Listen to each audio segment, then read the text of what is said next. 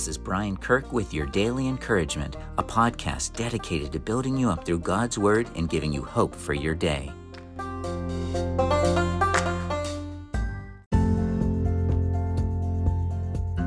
It's great to be back with you today.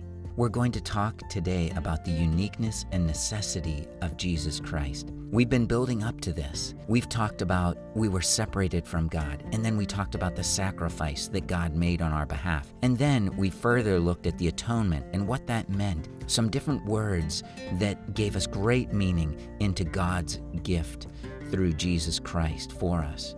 Today, we want to look at a few verses, three verses that talk about the uniqueness and the necessity of Jesus Christ. John 14, 6, Jesus told him, I am the way, the truth, and the life.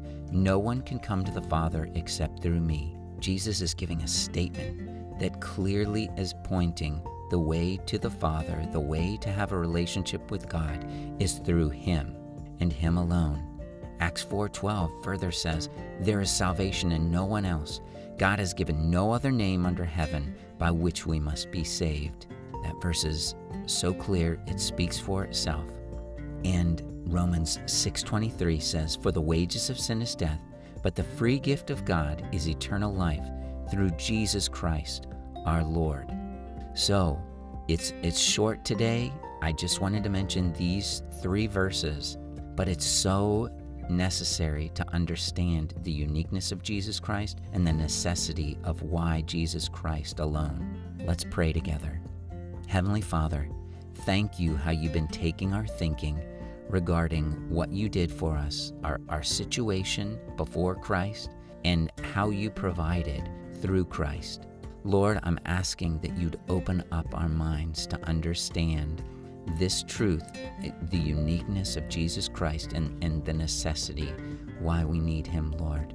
We pray that, Lord, you'd continue to speak through the scriptures, use your word to, to help us understand your truth. And this is truth, Father. We thank you for it. And we pray that as we then talk tomorrow about our response to this truth, Lord, we pray that you would, by your Holy Spirit, work in our lives. We thank you and we praise you, and we give these things to you in Jesus' name. Amen. Guys, have a great day. Remember, if you want to email, your daily encouragement kirk at gmail.com. Just spell that all out. Your daily encouragement kirk at gmail.com. The Lord bless you and keep you.